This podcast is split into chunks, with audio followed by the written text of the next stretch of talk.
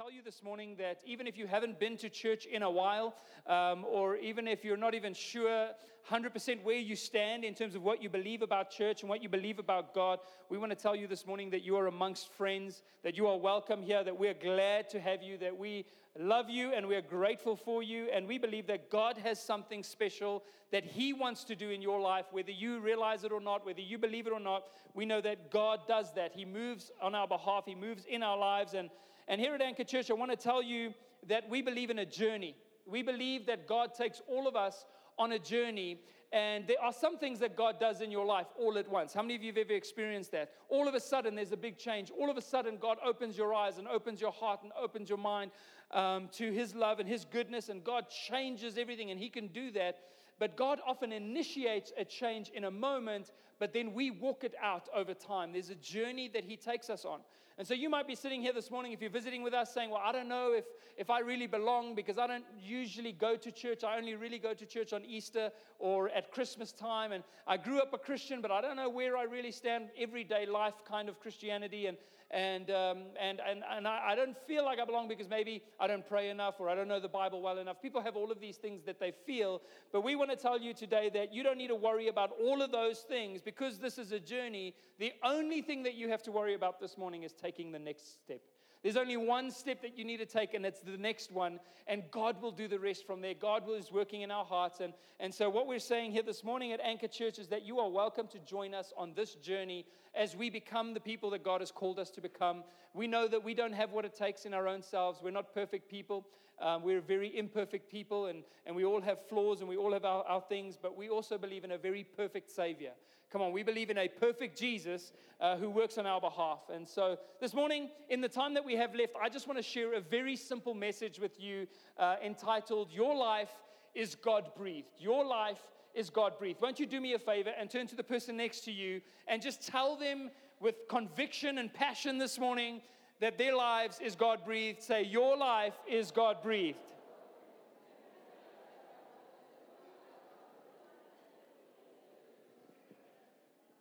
Now you can turn to your second option, your second choice, and just tell them as well I'm sorry I skipped you earlier, but your life is also God breathed. I do believe that. So, what do, we, what do we mean when we say that your life is God breathed? Well, what we mean is that you're not here by accident this morning. You're not here on this earth. You don't have the life that you have and the, and, the gifts that you have and the abilities that you have and the context that you have without uh, um, God having ordained those things. We're saying that you're not just here by accident. You're not just here or the result of random chance or a romantic evening that your parents had a long time ago, right? That's not why you're here this morning. You're not here by chance, but you're here this morning because God had a dream, and that dream was you. God had an idea in his heart, deep in his heart. We know that God is a God that acts with purpose. He acts with intention. He does nothing because it's random or, because it's just on a whim. God is intentional in every single thing that he does. And this morning, you can be convinced of the fact that God had a dream, he had a passion in his heart, he had an idea, and that idea was you and it was me. He saw you before you were even formed.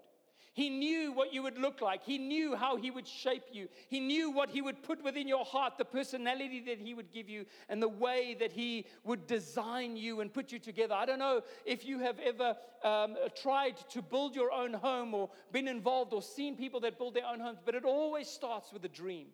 It always starts with a vision. It always starts with an idea of what you would like to, to have one day. And then it goes from there into a blueprint. It becomes a plan. It becomes a structure. And that structure then gets enacted. And over time, you begin to realize and see the thing that you dreamed come about. Now, God did that with your life. The person that you are today.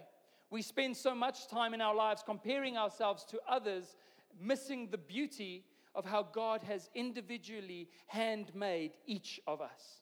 I don't know about you, but when I buy something and it says it's handmade, I'm willing to pay more for it, right?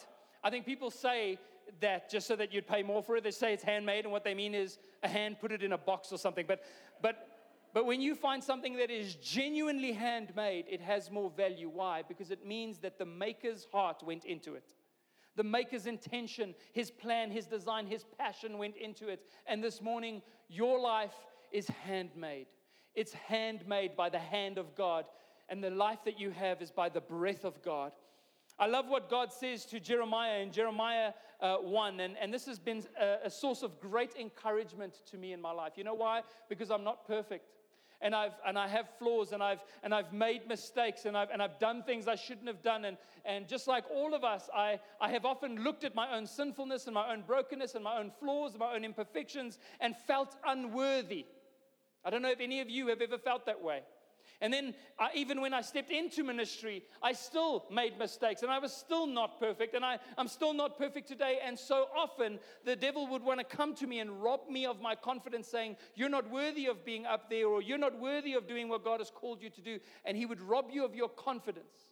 And what I take great courage in is Jeremiah 1, verse 5, because Jeremiah felt this way as a young man. He felt that he wasn't worthy, that he wasn't uh, uh, qualified enough or old enough. He said, he went to God, he said, God, I'm just a young guy. I, I, and, and many scholars believe that he was in his early 20s. And he went to God and he says, How could you call me to do these things? I, I don't have this ability. And God says to him in Jeremiah 1, verse 5, listen to this. He says, Before I formed you in the womb, I knew you. I love that. Before God formed us in our mother's wombs, He already knew us. He knew who we would be. He, he, he had the passion and the idea and the design of our lives in his heart before we were even formed. And he says, And before you were born, I consecrated you. To consecrate means to set aside and, and, and to make holy for a special use, because God had a special use for Jeremiah, just as he has a special use for all of us. And that special use, your calling that is on your life, God gave you before you were even born. And so I take great courage in that because I know that God knew all the mistakes I would make. God knew just how imperfect I would be. And yet, He still chose to consecrate me. And He still chose to consecrate you. Before you were formed, I knew you.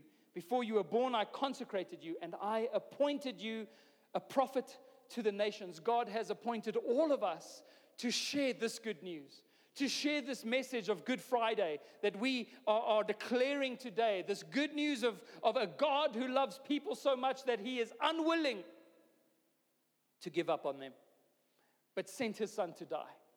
And all of us have been appointed, all of us have been consecrated, and God knew us all before we were even born. And that's, that's, what, that's what God says about your life. He knew the person that you were going to be before He created you. And he knew it because who you are deep down. And we're going to look at a scripture that points to this in a moment. But who you are as the core person, your spiritual being, your, your spiritual man, the essence of who you are, it doesn't come from nothing, it emanates from the Spirit of God Himself. Your spirit comes from God's spirit. Your life is, comes from His breath. It's the breath of God in your heart and in your life that makes you who you are. And so God has this incredible plan, this incredible purpose for you. Later on, he says to Jeremiah in 29 11, many of you have heard this scripture before, but he says, For I know the plans I have for you, says the Lord. Plans for good and not for evil, to give you a future and a hope. He not only designs you, but he designs a destiny for you. We always say here at Anchor Church that your design reveals your destiny. If you don't know what you were created for, look at how God has designed you, what He's made you passionate about, the, the giftings that He's given you. And pretty soon you'll find out that God has a special plan and a purpose and a role for you to fulfill in a way in which you can make a difference. I remember before I had kids, uh, praying to God that I would be able to have children. And, and, uh, and, and, and then I had three boys. I always dreamt about being able to have boys and specifically coaching them in various sporting codes. And, and, and that's already happening. My boys are four. We do cricket practice every Saturday. And, and, uh, and, and you know, I had that dream. Um, about my boys, and, and, and now I look at them and they're exactly what I dreamt of. They're, they're, they're more than what I could have hoped for, and, and I have plans for them for their lives, and those are good plans. One of them can play for the Springboks.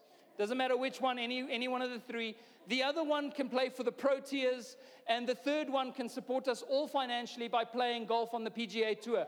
Those are the good plans that I have for my kids. Good plans.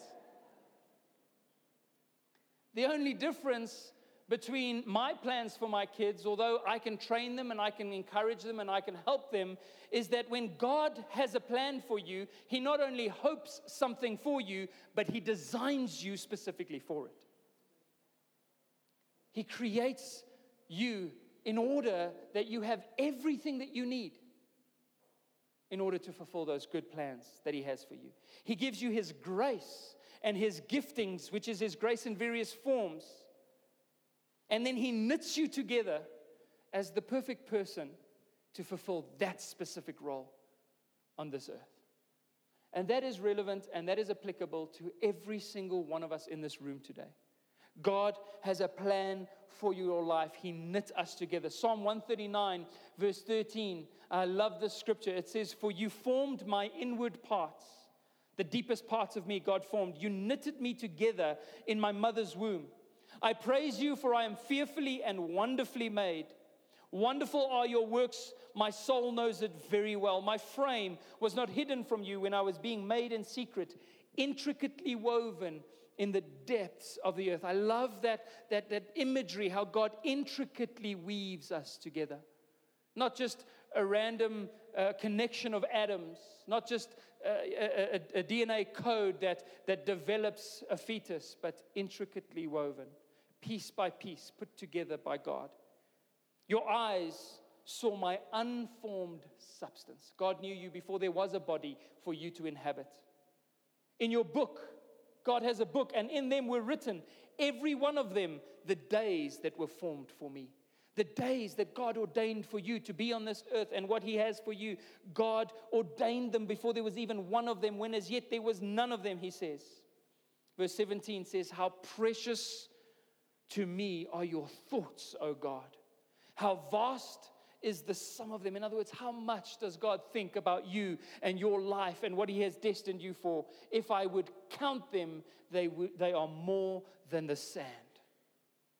Man, I think that we sometimes think that God just let us be born and then He's off elsewhere dealing with important people or, or helping pastors, and the rest of us are just left scurrying around on this earth trying to do our best at it, trying to not disappoint too many people or, or trying to not fail ourselves and all the things that we had planned. And we think that God is off somewhere else doing something else. But the truth is, is that if you were to number the thoughts that God has towards you, they would outnumber the grains of sand on this earth. Thinks about you all the time. You are his dream. You are his passion. Ephesians 2:10 says, "For we are his workmanship."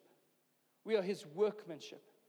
I, I, love that idea, and I love that Jesus was a carpenter because I love the thought of Jesus sitting with his father uh, uh, working on a table or on a chair or on a piece of, of wooden furniture or a piece of wooden, uh, uh, wooden ornament, and him just pouring his own creativity and his own passion into that furniture. Because the Bible says, in that same way, you are God's workmanship. He sat with all the creativity in his heart and all the passion in his heart and all the love in his heart. And he formed you that way. That's what your life is skillfully and intricately designed, put together, gifted and graced, so that we could walk in the good plans and in the good purposes that He has for us. It's really, really sad to me that there are millions of people who live their entire lives on this earth and die without knowing that God had a plan and a purpose for their lives. That chase things all their lives to be wealthy or to be comfortable or to, or, or to live in luxury or, or to achieve some goal, only to get there and to realize that it's as empty as everything else. That it doesn't fulfill, that it doesn't satisfy. Because it's not what we were created for. We were created for more than that. And so we have so many people who end up wandering the earth, desperately searching for meaning and purpose and living this life with this unshakable sense that something is missing. Maybe you've been in that space before. Maybe you're in that space right now. There's something missing in my heart and in my life. Here's the problem if you don't know where you come from, you won't know where you're going. If you don't know where you come from, you won't know where you're go- going. This is the greatest challenge that every orphan faces is a lack of identity. Because they don't know where they come from, they don't know who they're supposed to be, and that means that they don't know where they're supposed to go or what they're supposed to do. And we have people who live in this earth not knowing their father, living as orphans, wondering who they're supposed to be and what they're supposed to be pursuing in this life. But the Bible tells us where we came from. The Bible tells us where we came from, and this is where our message on your life as God breathed really hits home here in Genesis 1 as God created all of us. In Genesis 1, verse 26, it says, Then God said, Let us make man in our image after our likeness, and let them have dominion over all the earth. In verse 27, he says, So God created man in his own image. In the image of God, he created him. Male and female, he created them. So all of us are created in the image of God. In Genesis 2, verse 7, it says, Then the Lord God formed the man of dust. So God went out into the wilderness and he took dust, and in a supernatural process, he created the form of a man, just like he supernaturally created the earth and everything else in the earth. And then Adam, uh, which Adamah, which is the Hebrew word from the dust or from the earth, we had man coming from this, this, this earthly thing. And, and, and it's such, such a beautiful picture to me because there is a part of us that is just earthly. There is a part of us that is just flesh. There is a part of us that, that, that is fallible and that is weak and that is susceptible to the elements. And it's this dust part of us.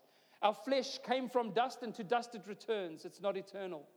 And so Adam was just a dust man. I wanted to make a really bad dad joke there, but I'll, I'll, I'll not say that his friends called him Dusty. I won't say that.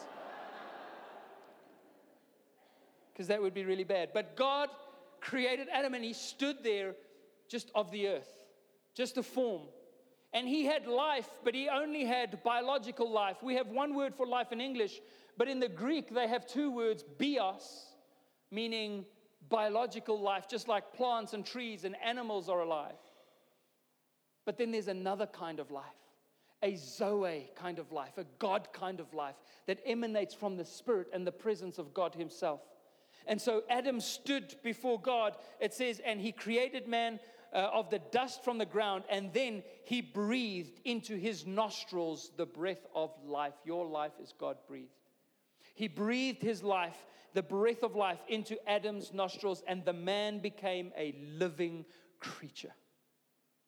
This is the God kind of life. This is the, the alive from the spiritual sense. Ultimately, God took the, all things were created, but there was one uncreated thing, one eternal thing, and that was God Himself and His Spirit. And what God did was He took His own Spirit, the uncreated, eternal part of Him, and He breathed it into our nostrils, which means that the spiritual part of us is, is not like the rest of the earthly creation, it lives forever it has an eternal life.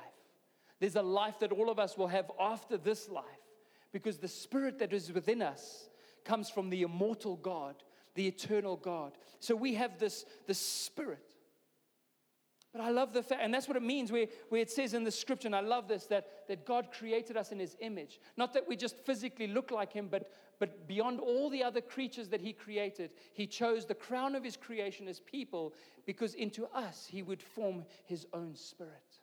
He would put his life within us. Your life is God breathed. So you have the dust, which is the earthly part, but then you have the breath of life, which is the eternal and heavenly part. And that word for breath of life or breath or spirit or wind in the scriptures is the word ruach.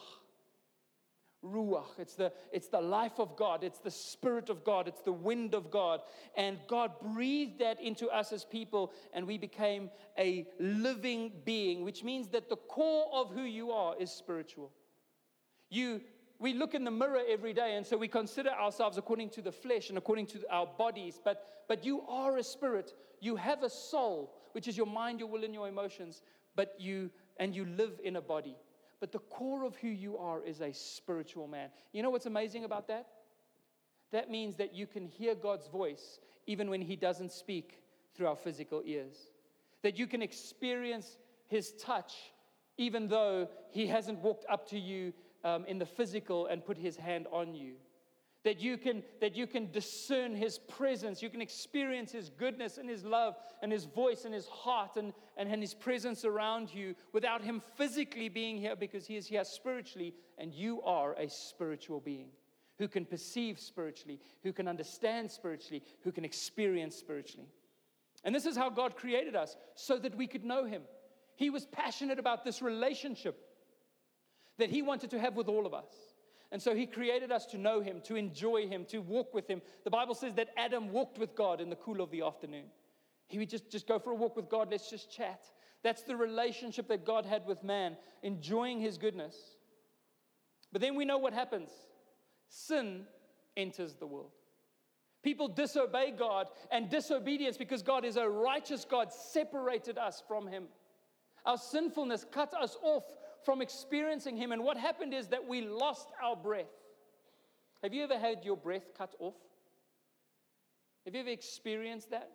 That the, the emotion that comes. I, I remember swimming in the ocean one day, and, um, and taking, going out a little bit too deep and, and being rolled by a wave that was bigger than I thought it was going to be. And it was holding me under for a little bit. And I was so deep that I felt like I couldn't come up. Sometimes we try to see how deep we can go in a, in a river or in a lake if we're swimming, and we'll, we'll swim down and we're like, this is great, I'm doing well. All of a sudden you think to yourself, wait a minute, I should turn around, I need oxygen. And then when you turn around, you start going up, you go, it's too far. And there is a panic that overcomes you because you realize you're losing your life in that moment. One of the scariest things that ever happened to me was uh, actually just a few weeks ago. I was playing with my little boy Jude, that boy that I dreamt about. I dreamt about him, and, and if you know Jude, he is the feistiest little uh, boy that you have ever seen, and he is so smart and so witty, and he bullies everybody, and, and, uh, and he needs Jesus, but, but I love him. I love him. And, and and so I was playing with Jude, and I have this thing where, where, I would, uh, where, where, I would hold him down and tickle him, and I've done that with the boys since they were little. And so he was trying to hold me up with his, with his legs and, um, and I hold up my weight, and I was pushing down on him um, to, to try and, and, tickle him in his neck or bite him in his neck. And so um, he's pushing with his legs on his chest against me, and I'm pushing down. And all of a sudden, I must have pushed just a little bit too hard, and I might have just temporarily collapsed his lungs or something. I don't know exactly what I did. I don't know exactly what happened, but I pushed a little bit harder, and all of a sudden, he couldn't get breath. He couldn't get breath. And his eyes widened, and you could see the panic set in. And no matter what he did, and there was nothing in that moment that I could do to get breath back into him.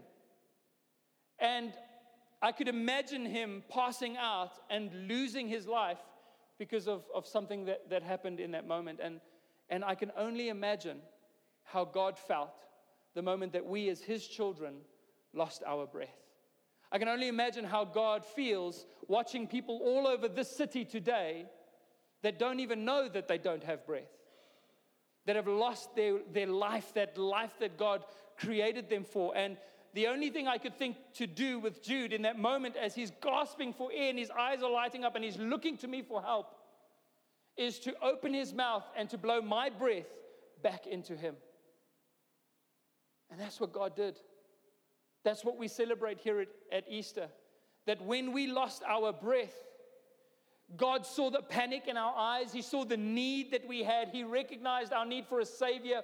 And what He did is He sent His own Son to blow new life into our collapsed lungs, to give us the life and the breath that we had lost. We had the breath of God, but through sin we lost it. And God couldn't bear it. He couldn't bear it. And so He made a promise to make a way for us to be restored to get life set back into our lungs and to be revived with his life again. And he did this through his son, Jesus, who came to earth as a man just like us to pay the price for the sin that robbed us of our breath. To pay the price. And so we know that uh, on Palm Sunday, a week ago, Jesus rode into Jerusalem on a donkey. He's come to give us our breath back. And we know that he was arrested and he was beaten and he was persecuted and he had the crown of thorns pressed into his head. Why? To give us our breath back. And we know that he then went to the cross. He carried that cross through the streets of Jerusalem while people mocked him. And he was nailed to it, not for one second calling upon his heavenly authority to rescue him because he was passionate about giving us our breath back. And then we see Mark 15, verse 33, what happened as Jesus died on the cross.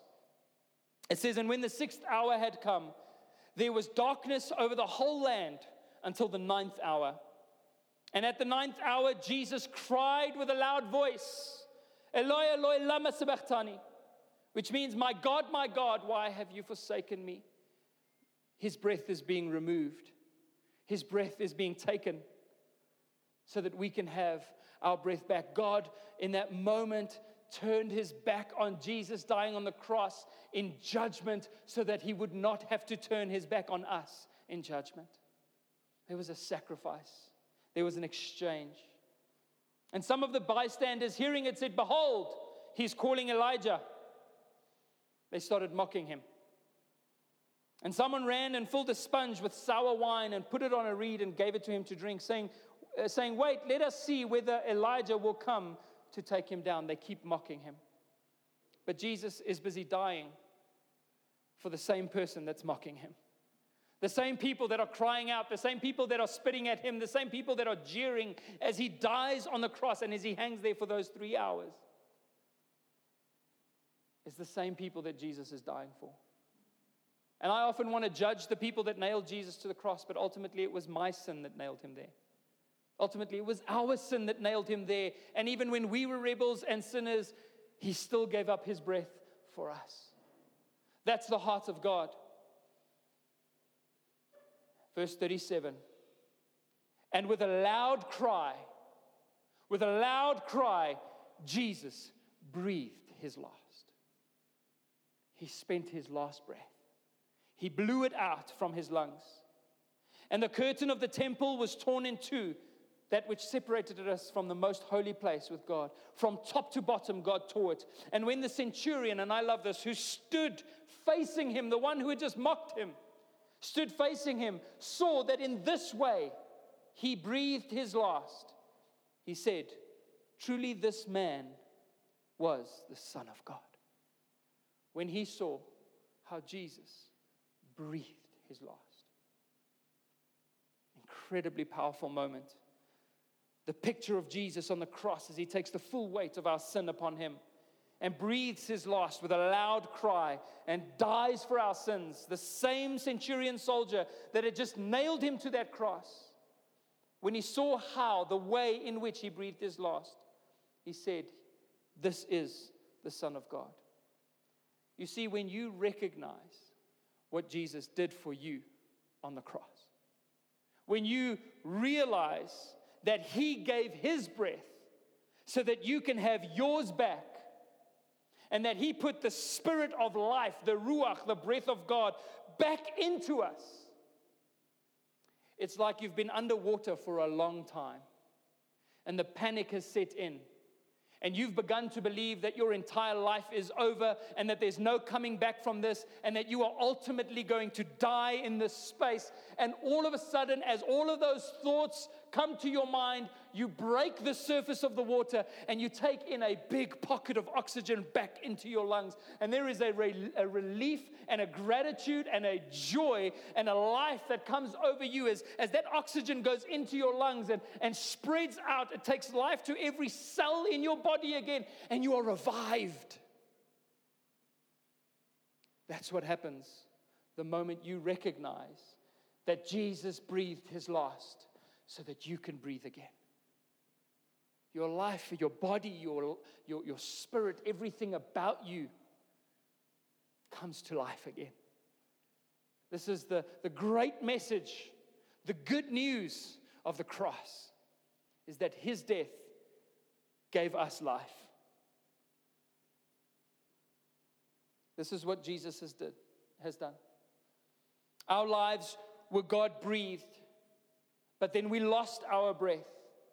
And so he gave up his breath here on Good Friday so that we can breathe again. And that means that we become spiritually alive again. You see, this is not about you being a bad person and then trying hard to be a good person. It's nothing to do with this. It's got to do with the fact that when we're not in Christ, that we are dead people. And what he makes us is alive, living people. That's the message of the gospel. That you were once dead, but now you are alive. Now you have life.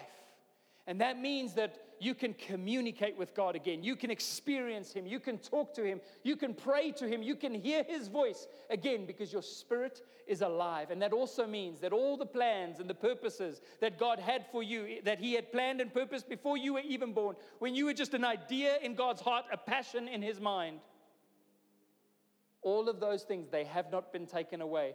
They've come back to life. I want to tell you no matter how you feel you have failed, God's plans for your life have not been taken away. They are still there. Amen? They are still there. And He has given you life so that you can walk in His purpose and ultimately bring Him glory. It is our new life as we live as new creations that brings glory to Jesus and His life and what He has done. So we can walk with God and you can walk no matter who you are, even if you only come to church on Easter once a year or whatever it might be. This morning, God's breath is for you. He breathed it out for you so that you can take in a deep breath this morning. And I want us to do that. I'm going to, I'm going to ask the band to come up one more time. And we're going to sing that song, It's Your Breath in My Lungs. And so I pour out my praise. It's His breath that has given us life.